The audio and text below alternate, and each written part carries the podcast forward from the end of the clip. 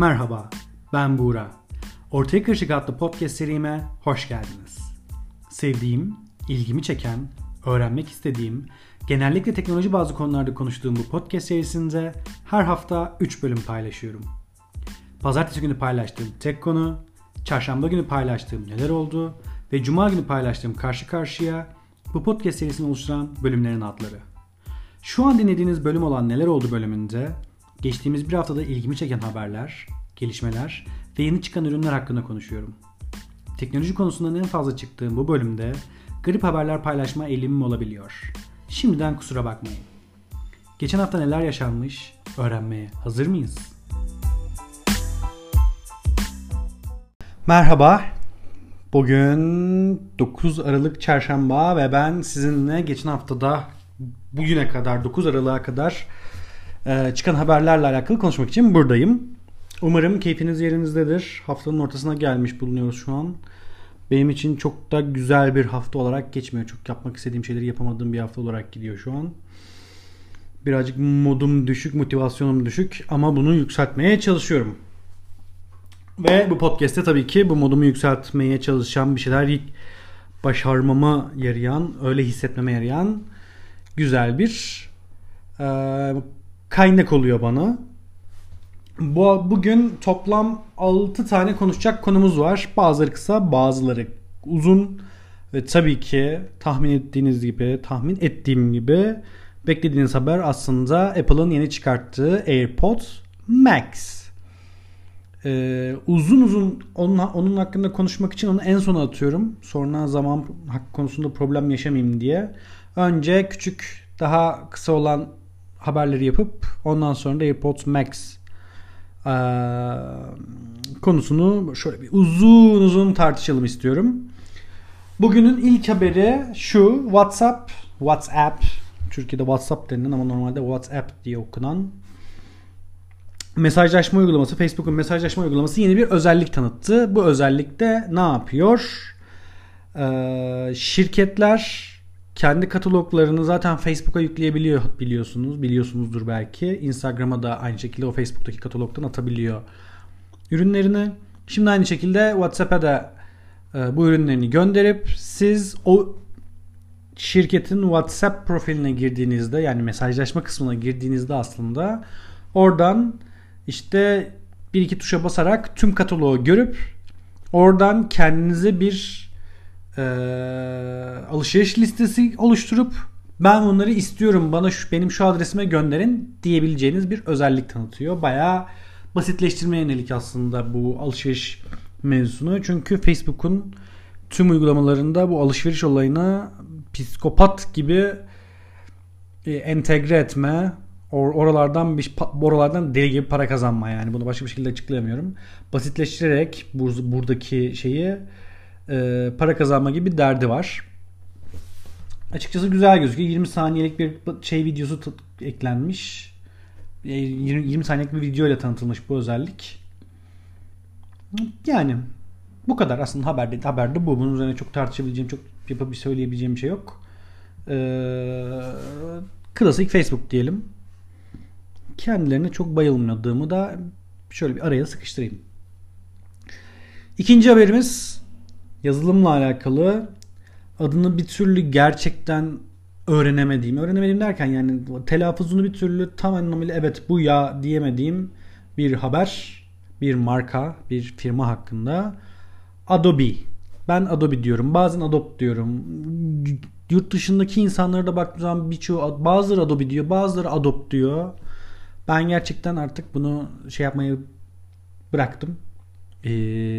Öğrenmeye çalışmayı bıraktım ve Adobe diyerek hayatıma devam etmeye karar verdim.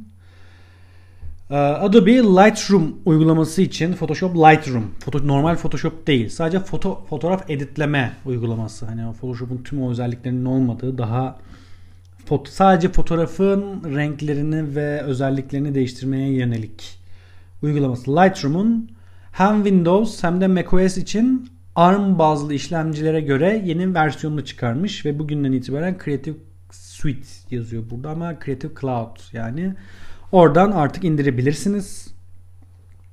Bu da demek oluyor ki artık Apple Yeni yapılan macOS'lerde, yeni yapılan macOS'ler değil, yeni çıkan M1 çipli macOS'lerde, Mac bilgisayarlarda Lightroom uygulamasını native olarak çalıştırabiliyorsunuz. Gerçekten ARM bazlı çipler için yazılmış bir uygulama olarak çalıştırabileceğiniz anlamına geliyor ki bu da yapılan testlerde gözüküyor zaten bu native olan uygulamalar.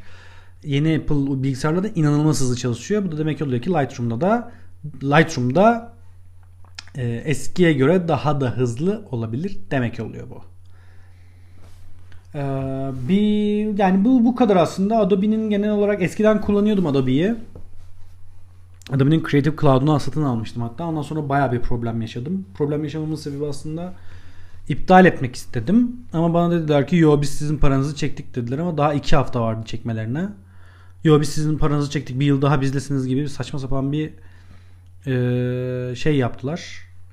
Ben bir şekilde 2 ay uğraştıktan sonra bir şekilde iptal ettirebildim ama o günden beri de Adobe'ye birazcık soğuğum açıkçası. Bir de zaten yani fiyatları inanılmaz aldı yürüdü. Türkiye'de zaten çok pahalı ama yurt dışında da birçok kreatif insan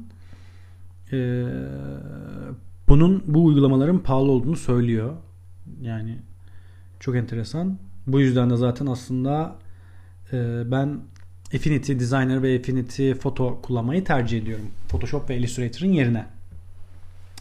Bir diğer haberimize geçiyoruz. Çok çok önemli bir uygulama hakkında. TikTok. TikTok yeni bir özelliğini test ediyor. Daha doğrusu yeni bir özellik olan bir özelliğini daha da arttırmaya yönelik bir özellik deniyor. Ne demek bu diyecek olursanız. TikTok bundan böyle 3 dakikalı uzunluğunda videolar çekebilmenizi sağlayan yeni bir özelliğini test ediyormuş ki böylece aslında YouTube'la biraz daha kapışabilecek bir seviyeye gelmek gibi bir derdi olabilir diye düşünüyorum. Zaten yani ben düşünmüyorum aslında, böyle yazılmış.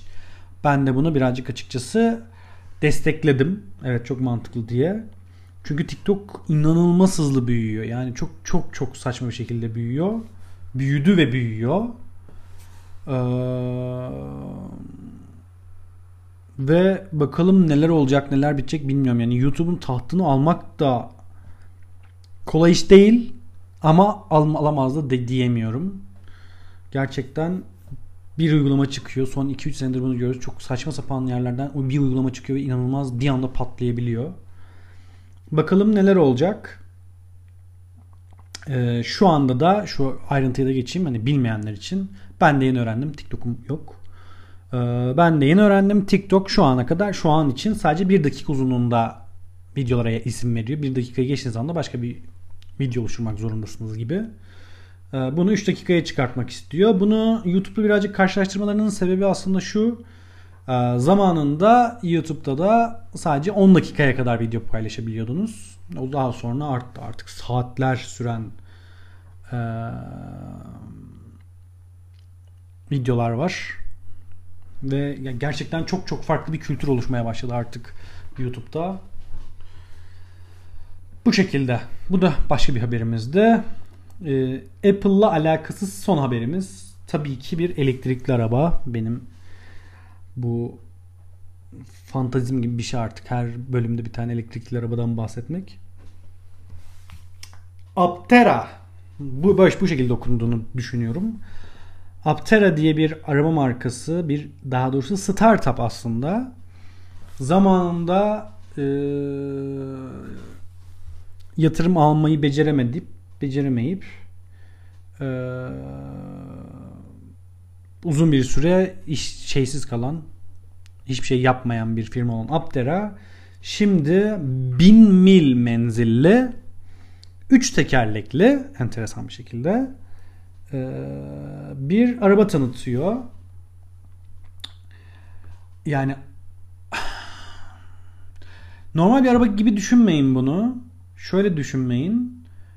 Gerçekten arkada bir teker var, önde 2 teker var. Şu an mat siyah 2 kişilik bir araba. Yani araba da denmez, motosiklet araba arası bir araç. Evet, en güzel cümle araç oldu. Çok aerodinamiği çok çok iyi. Yani Tesla Model 3'ün işte hemen aşağıda yazıyordu.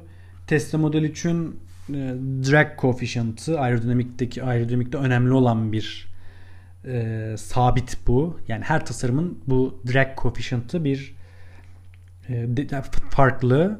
Drag coefficient da şu demek: siz arabayla gitmeye çalışırken sizi ne kadar çekmeye çalışıyor geriye, ne kadar yavaşlatıyor aslında. Bunu hesaplamanıza yarayan bir sabit gibi düşünebiliriz. Ben bunu şu an size saatlerce de anlatabilirim ama bence hiç gerek yok. Çünkü makine mühendisi olma sürecimde akışkanlar dersine çok bayılmazdım. Neyse, Tesla Model 3'ün bu şeyi, kat sayısı 0.23 iken, ki bayağı iyi. Çünkü diğer taraftan bakacak olursak Volkswagen'ın ID.4 elektrikli SUV'si 0.28 ve aslında diğer bizim bindiğimiz arabalar 0.30-0.4 arası falan, 0.40 arası değerlere sahipken bu araç 0.13. Bu da demek ki çok enerji kaybı var gibi düşünebiliriz aslında. Daha az güç çekiyor onu geriye yavaşlaması için gibi düşünebiliriz. Ne o özellikleri var? Aslında bir ya da iki ya da üç tane modeli var gibi düşünebiliriz aynı aracın. İşte biri önden motorlu, biri de ön ve arka var. 100 kWh motoru, bataryası var. Motor değil, özür diliyorum. Bu aracın ama özelliği şu: aracın üstünde, önde ve üstte güneş panelleri var. Ve güneşli bir yerde kullanıyorsanız aracınızı bir günde 45 millik menzil sağlayabilecek kadar enerji depolayabiliyor bu güneş enerjisi panellerinden. Ve aslında bu 1000 millik menzil, bu güneş enerjisi panelinden enerji elde ettiği durumlarda hesaba katılarak yapılmış bir şey. Dolayısıyla hani ya ben arabayı kullanmaya başladım, 1000 mil gidemedim, ben ne oldu demek birazcık hoş olmaz.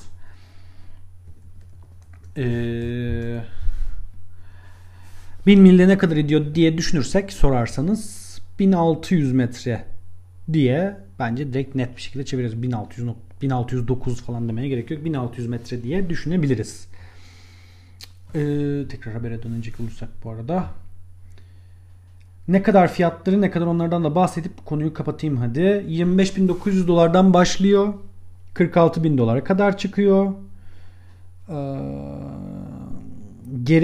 Geri ödenebilir. 100 dolarla ön sipariş verebiliyorsunuz. Modelin adı da Paradigm ve Paradigm Plus. Plus olan, işte arkadan motorlu olan, arkadan da motorlu olan. Enteresan bir konsept. Şimdi birazcık da yorum yapayım.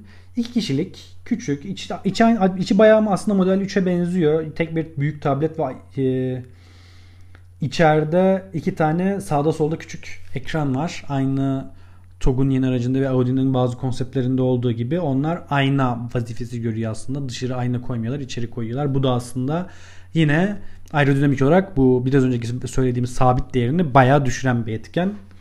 Çünkü o aynalar aslında çok fazla pis hava oluşturuyor arabanın arkasında ve bu da arabayı yavaşlatmaya yönelik bir güç oluyor. Bu da böyle.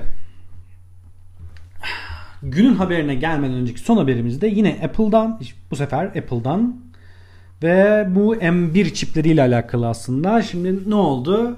Apple ilk kendi tasarımı çiplerini, bilgisayar çiplerini tanıttı. ARM bazlı. Bu ARM bazlı çipler şu an için MacBook Air, MacBook Pro'nun 13 inç'i ve Mac Mini'de var. Bir üst seviyesinin 12 çekirdekli olacağı konuşuluyor. Neydi M1'deki olay? 4 tane yüksek performans çekirdeği var. 4 tane de düşük enerji çekirdeği var. Bir üst modelinde, ki bunun adının da M1X olacağı konuşuluyor ama daha herhangi bir tabii ki şey yok. Zaten Apple'dan bir açıklama yok bu konuda. M1X'de de şöyle olacağı konuşuluyor: 8 tane yüksek güç veren çip ve 4 tane de düşük enerjili çip. Aslında sadece yüksek enerji çip sayısını arttıracak Apple. Onun dışında belki GPU ve işte AI konusundaki çekirdeklere de bir ayar verip daha güçlü bir çip sunacak. Bu sunacağı çipleri de iMac'lerde ve MacBook Pro'nun 16 inçlerinde görebiliriz. Belki o MacBook Pro'nun 13 inç üst seviyesine de koyarlar bu çipi. Hani böyle bir fark olacak. Böyle olacağı düşünülüyor ve konuşuluyor aslında. Ancak olay, benim konuşmak istediğim konu bu değil. 2022'de Apple'ın 32 çekirdekli M çipini tanıtacağı konuşuluyor, sunacağı konuşuluyor. Peki bunlar nerelerde kullanılacak? Hangi bilgisayarlarda kullanılacak? Tabii ki iMac Pro ve Mac Pro. Hani bunun dışında şu an için konuşulacak bir haber, bir şey gözükmüyor. Direkt Mac Pro denmiş zaten. Hani artık iMac Pro'yu da çok insanlar sallamıyor Mac Pro çıktığından beri. Çünkü insanlar gerçekten masaüstü bilgisayar istiyormuş. Gerçekten kasası olan, kocaman, istedikleri gibi içiyle oynanabilen bilgisayar istiyorlarmış da haberimiz yokmuş. Zaten bu Apple'ın kendi çiplerine geçme süreci 2 yıl sürecekti. Ve bu çip de büyük ihtimalle o geçişin son hamlesi olacak. En güçlü çipi de o zaman çıkarttıktan sonra, ondan sonra tamamen kendi çiplerini kullanan bir ekosisteme evrilecek Apple. Ki zaten bunun sinyallerini çok uzun zamandır veriyordu, özellikle iPhone'un çipleriyle. iPhone ve iPad'de kullanılan mobil çiplerinde, özür diliyorum. 16 ve 32 çekirdekli çiplerini test ediyormuş şu an. Ve 128 çekirdeğe kadar da çıkabileceği konuşuluyormuş. Yani belki de Mac Pro'nun 3-4 farklı seçeneği olacak ve siz oradan çekirdek sayısına göre daha fazla para verip daha az para verecek bir düz seviyede olabileceksiniz Apple'a. Bu da bu şekilde. Açıkçası benim beklediklerim bunlar. Yani buradan neler çıkabilecek, ben onu çok merak ediyorum. Bu şekilde yapmasını bekliyordum açıkçası Apple'ın. Yani ilk başta giriş seviyesi bilgisayarlarına çıkarmasını, ondan sonra orta seviyeye, yani MacBook Pro'nun 16 inçine, iMac'e çıkarmasını, en sonunda iMac Pro ve Mac Pro'ya çıkarmasını açıkçası bekliyordum. Ki zaten mantıklı olan bu, bir şeydi emin oldukça geliştirip en sonunda da bu geçiş, Intel çiplerden Apple çiplere geçişi bitirecekler. Bu da böyle bir haberimizdi. Ve günün tabii ki son konusu nedir? AirPods Max. Bugün akşamüstü saat 5.30-6 gibi ya da 5 gibi Apple konuşulan, açıkçası 8 Aralık'ta Apple bir şeyler sunacak denilen oyuncağını ortaya çıkardı. Nedir bu oyuncak? AirPods Max. AirPods Max nedir? Kulaküstü, yani kulağı içine alan kulaküstü bir kulaklık. Ancak güzel duruyor mu? Duruyor şimdi. Burada yalan yok. Hoş duruyor. İşte kulaklığın üstüne gelen bant çok güzel gözüküyor. Çok iyi. Çok rahat olacağına eminim oranın. Kulağınızın üstüne gelen tarafların dış kısmı tamamen alüminyumdan, kafayı saran, tüm temelini oluşturan yapıda paslanmaz çelikten. Gayet güzel olmuş. İşte kafanıza oturan yerlerin kumaşları, her iki kulağınıza oturan yerin içinde left right LR yazısının da aynı şekilde dikişli, farklı bir tip dikişten yapılmış olması falan çok güzel. Buralarda sorun yok. Peki sorunlar nerede? Bunlara girmeden önce biraz daha bence detay vereyim. Şimdi ilk olarak touch kısmı dedikleri şu kafanın üstüne oturan kısmı ağırgülü bir yapıya sahip. Yani büyük ihtimalle siz onu tuttuğunuz zaman o etrafındaki destek, büyük katı olan yerler, esnek olmayan yerler çok kafanıza oturmayacak da biraz daha şey destekleyecek gibi, kumaş destekleyecek gibi kafanızı. Gövdesi paslanmaz çelik. Dediklerine göre hem çok sağlam, hem çok esnek, hem çok rahat. Çok esnek olur mu? Çok emin değilim ama çok rahat ya da çok sağlam olacağını düşünüyorum. Aynı şekilde buradaki bu kafanızın yüksekliğine göre ayarlarınızı yapabiliyorsunuz. Kulaklık ayarınızı yapabiliyorsunuz. Ve anodize alüminyum kulaklık kapakları da var. Biraz önce de bahsettiğim gibi. 5 farklı rengi var bu arada. beyazı, siyahı, kırmızısı, yeşili ve mavisi. Onlara da geleceğim. Ya kırmızı dediğim mesela üst tarafı iPhone 12 kırmızısı iken kenarları iPad Air kırmızısı, alüminyum olan yerler. Ve tüm renkler için böyle yani. Üstler iPhone 12 yeşili iken kenarlar iPad Air yeşili. Alüminyum yerler iPad Air yeşili. İşte aynı şekilde maviler de öyle, siyahlar da öyle. Böyle enteresan bir renk kombinasyonu da girmiş ama tatlı duruyor yani. Kırmızı mesela benim giyeceğim bir renk değil ama güzel duruyor. Siyahı çok beğendim. Beyaz da güzel ama beyaz çok beyaz. Yani gri şey aslında. Alüminyum rengi, metal rengi diyelim.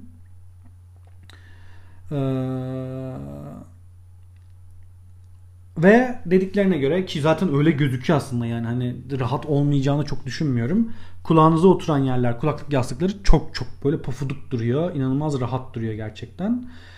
İki farklı tuş var üstünde. Biri tam olarak Apple Watch'taki gibi aslında bir tane crown. Şu dönen arkadaş. Şuradaki. Buradaki diyorum podcast'i dinleyenler YouTube haricindeki yerlerde anlamayacak. Saatin yanındaki dönen mekanizma. Ve aynı şekilde saatin yanında duran bir tane de tuş var. Bu iki arkadaşı direkt aslında kulaklığın üstüne koymuşlar. Bu tuş aktif gürültü engelleyiciyi açıp kapatıyor. Müthiş bir şey. Buna laf etmiyorum. Kesinlikle laf etmiyorum. Harika bir özellik. Diğer o crown dediğim dönen arkadaş da diğer her şeyi yapabildiniz. Yine kulaklıkta da her şeyi yapıyor aslında. Şarkı geçmeyi, şarkı durdurmayı, ses seviyesini arttırmayı, Siri'yi aktive etmeyi gibi birçok farklı özelliği var. Mesela burada da denmiş zaten ses düzeyini hassas bir şekilde ayarlar. Parça arasında geçiş yapar. Telefon aramalarını yanıtlayabilir ve Siri'yi etkinleştirebilir aslında. Tam olarak saatteki Apple Watch'taki özelliği. Dediğim gibi 5 farklı renk var. Kırmızı, mavi, yeşil, beyaz, siyah. Ya beyaz siyah demiyorlar da sanırım şey diyorlardır. Space gri, uzay grisi diyorlardır. Tabi burada asıl olay ses. Yani tamam siz bu kulaklığı yaptığınızda ses kalitesi nasıl denilecek ses? Çünkü fiyatı inanılmaz yüksek. En son geleceğim oraya. Diyorlar ki sektör lideri aktif gürültü engelleme teknolojisi bulunuyor. Sektör lideri midir emin değilim. Çok iyi rakipleri var çünkü burada. Sony'nin son 2 yıldır çıkarttığı 2 tane kulaklık var. Birbirinin zaten yani 3 ve 4. jenerasyonlar. Müthiş kulaklıklar. Aynı şekilde Bose'nin var. Hani bu kulaklıklar son birkaç yıldır markette tamamen lider kabul edilen ve hani daha iyisi olmadığı kabul edilen kulaklıklar. Onlarla karşılaştırılınca gerçekten lider midir değil midir bilemeyiz. Diyorlar ki basları daha iyi, o daha iyi. Ama bu kime göre daha iyi? Bunu yazmıyorlar. Tabii ki klasik Apple. 6 adet dış kısım mikrofonu bulunduruyor içinde. 2 adet de iç kısımdaki mikrofon bulunuyor. İç kısımdaki mikrofonlar aslında sizin kulaklığı takıp takmadığınızı sezebiliyor. Dışarıdaki kulaklıklarda bu aktif gürültü engellemeyi yapabilmek için aslında dışarıdaki sesi dinliyor. Bunun tam tersi bir şekilde içeride dalga üretiyor. Bu iki dalga birbirini neredeyse sıfırlıyor. Kesinlikle sıfırlama yok. Ama bayağı bir sıfırlıyor. Söndürüyor birbirlerini. Ve size sadece aslında müzik geliyor. Müthiş bir özellik. Hani buna hiç lafım yok. AirPods Pro'larda zaten yani kulak içi olan modeline müthiş.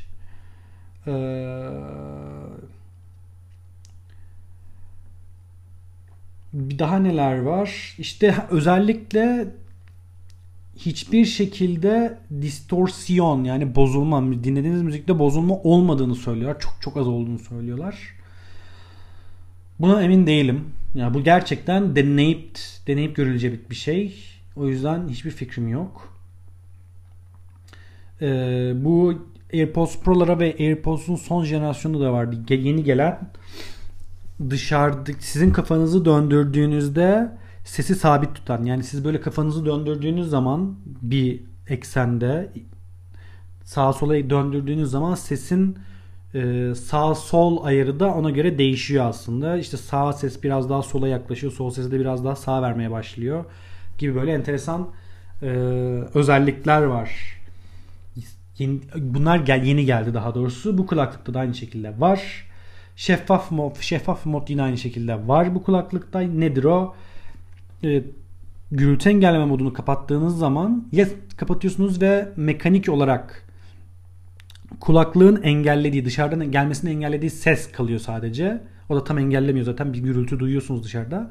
Ya da bu sadece aktif gürültü engelleme kapanmışken. Ya da şeffaf modu açıyorsunuz. Bu ne yapıyor?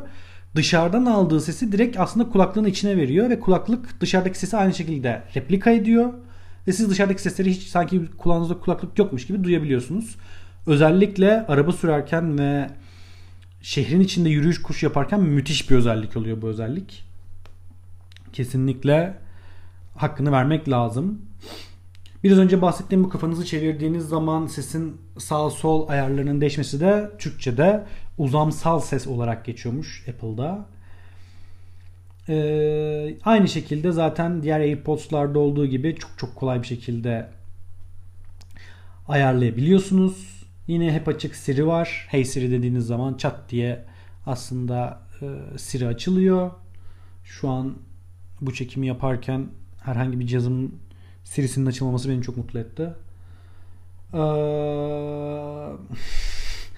Fiyatına gelmeden önce kulaklığı aldığınızda bir de içerisinden kılıf çıkıyor ama kılıf yani o kadar garip bir kılıf ki, hani kılıf demeye gerçekten bin şahit ister ama işte Apple yani farklı bir şey yapmak istemiş, çok belli. Farklı bir şey yapmak istediği için de böyle enteresan bir tasarım yapmış aslında kılıfına. Yani birazcık aslında bikini üstüne benziyor. Yalan söylemeyeyim şimdi ama gerçekten bikini üstüne benziyor. Bu arada kulaklıklar hiçbir şekilde böyle katlanabilir falan değil. Sadece kulağınıza gelen kısımlar dönebiliyor kendi etrafında. Diğer hiçbir şey oynayamıyor. Yani aslında koca bir kulaklık olarak kalıyor. Son olarak da tabii bu kadar şeyden bahsetmişken Bluetooth kulaklık için ne kadar gittiği önemli. Aktif gürültü açılmışken ve uzamsal ses özellikleri açıkken 20 saat gidiyor. 5 dakika şarj ile de 1,5 saatlik bir dinleme kazanabiliyorsunuz. Bence güzel. Hiç fena değil. Peki şimdi gelelim fiyatına. Bu arkadaşın Türkiye fiyatı 5699 lira. Keşke yanlış söyleseydim. Gerçekten keşke yanlış söyleseydim ama 5699 lira. Amerika'daki çıkış fiyatı da 549 dolar. Tabii 549 doların üzerine eyaletinize göre bir de vergi biniyor. En azından bizim fiyatta vergi var. Ama yine de çok para anneciğim demek istiyorum. Bu fiyatlandırma bana çok mantıklı gelmedi açıkçası. Çünkü şöyle, biraz önce bahsettiğim piyasadaki rakipler Sony 300 dolardı yanlış hatırlamıyorsam ya da 350 dolardı. Bose'de 350 ya da 340 dolar gibi bir şeydi aslında. Dolayısıyla hani bayağı pahalı bir kulaklıktan bahsediyoruz. Şu an Türkiye'deki Bose Noise Cancelling kulaklık, aktif gürültü engelleyici kulaklık son çıkanı 700 olan modeli 3800 lira ki bu pahalı mesela yani bence. Bir de Sony'ye bakalım hemen.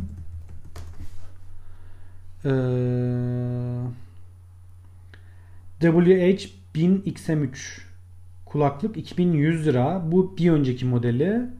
M4'te 3300 lira şu an için. Baktığım siteyi söylemeyeyim ama şu an için 3300 lira ve ikisi de baktığım site tarafından gönderilen ürünler. Yani böyle abartılı bir fiyat değil aslında. Bu arada enteresan bir şey fark ettim. Sony'nin M3 versiyonu 13.000 tane yorum almış. Değerlendirme almış. M4 versiyonu 1500 tane yorum almış. Çok enteresan ama görmesi güzel bir kareydi benim için. Fiyat çok saçma ama şöyle de bir şey var. Bu kulaklığın içinde, bunu tabii ki şey yapmak için söylemiyorum. Bu fiyatı legal hale getirmek için söylemiyorum ama bu kulaklığın içinde ekstra ivme ölçer, jiroskop gibi farklı mekanik aslında sensörler de var. Bu da aslında kafanızın hareketini, işte kafanıza taktığınızdaki şeyleri falan filan her şeyi aslında ölçüp içeride size optimum performans vermeyi, sizin müzik dinleme ortamınızı optimuma getirmeye, hatta optimum değil maksimuma getirmeye, maksimum iyiye getirmeye çalışan bir aygıt ama bence çok pahalı. Bu kadar. Kılıfın içindense hemen bunu da söyleyeyim. AirPods Max çıkıyor. Smart Case çıkıyor. Bunun neresi smart çok emin değilim. Şuydu smartlığı. Kılıfın içine koyduğunuz zaman herhangi bir kapatma tuşu olmadığı için bu kulaklığı minimum enerji harcıyor o sırada. Bir şey dinlemediğiniz zaman. Kafanıza taktığınız zaman otomatik olarak açılıyor ve dinlemenize devam edebiliyorsunuz. İçinden de bir adet Lightning to USB-C kablosu çıkıyor.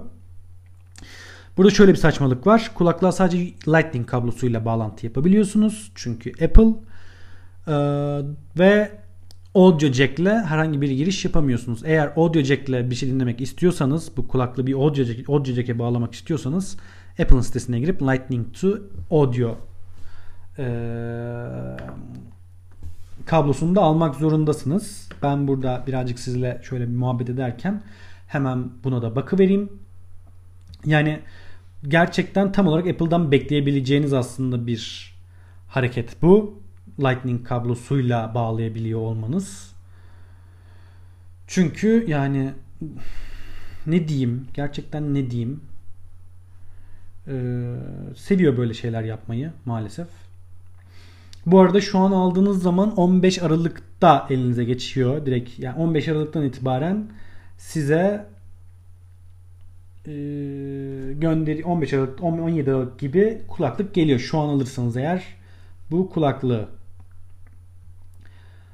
bulacağım inşallah şu Lightning to Audio kablosunda ve sonra bu bölümü kapatacağım ama en uzun bölümümüz de bu oldu bu arada. Tebrik ediyorum bizi. Çünkü tahminimden uzun konuştum. Özellikle AirPods Max'te. Hemen geliyorum. Ama renklerini beğendim. Şimdi renklerini beğendim. Bir de bu tam ya ben bunu bekliyordum açıkçası. Belkin'in var. Şimdilik Belkin'inkini söyleyeyim size. Apple'ın kendi sitesinden bakıyorum. Lightning to Audio kablosu 270 lira. Neden böyle diyecek olursanız da aslında bu şundan kaynaklı. Bu Lightning kablolarının tüm cihazlarda hiç problemsiz çalışması için Apple'dan bir sertifika alınması gerekiyor. Aslında bu cihazları biraz pahalı yapan bu sertifika oluyor. O zaman bu bir üstüne değer biçiyor gibi bir durum oluyor. Büyük ihtimalle emin değilim. Bu konu hakkında bir fikrim yok ama bu sertifika alınıp satılan ürünlerde Apple'ın bir kar marjı olabilir. Sen benim ürünümü kullanarak kar elde ediyorsun. Bana da bundan ver diye olabilir. Tam bunu söylerken de Apple'ın kendi Lightning to 3.5 milimetrelik ses kablosunu buldum. 1.2 metrelik 329 Türk lirası. Siyahı ve beyazı var. Gerçekten ya bu fiyat saçma bir fiyat. Gerçekten saçma bir fiyat. 5700 lirada bir kulaklığa vermek mantıklı mı? Bu sizin bileceğiniz iş. Bana çok mantıklı gelmiyor. Gerçekten diğer kulaklıkları biraz önce saydığım Bose ve Sony'yi tercih etmek ama daha mantıklı geliyor olabilir. Son bir şey söylemek istiyorum. Çok özür diliyorum bunu söylemediğim için. Uzun zamandır bunu aklımdaydı sabahtan beri. Bir konu benim şaşırttı bu kulaklıkla alakalı. Kulaklığın hiçbirinde Apple logosu yok. Yani ben göremedim. Hiçbir yerinde göremedim. Daha doğrusu. Bu Apple tarafından atılmış enteresan bir adım. Bir tık hoşuma gitti açıkçası ama sırf Apple olduğu için bu kulaklığı alacak insanlar birazcık üzülebilir. Bunu da söyleyeyim. Teşekkür ediyorum dinlediğiniz için. Cuma günü Karşı Karşıya bölümüyle görüşeceğiz. Kendinize iyi bakın. Gelecek çarşamba bu yine haberlerden neler olduğuyla karşınızda olacağım. Unutmayın pazartesi, çarşamba ve cuma günleri bölümlerim var. Kendinize çok iyi bakın ve hoşça kalın.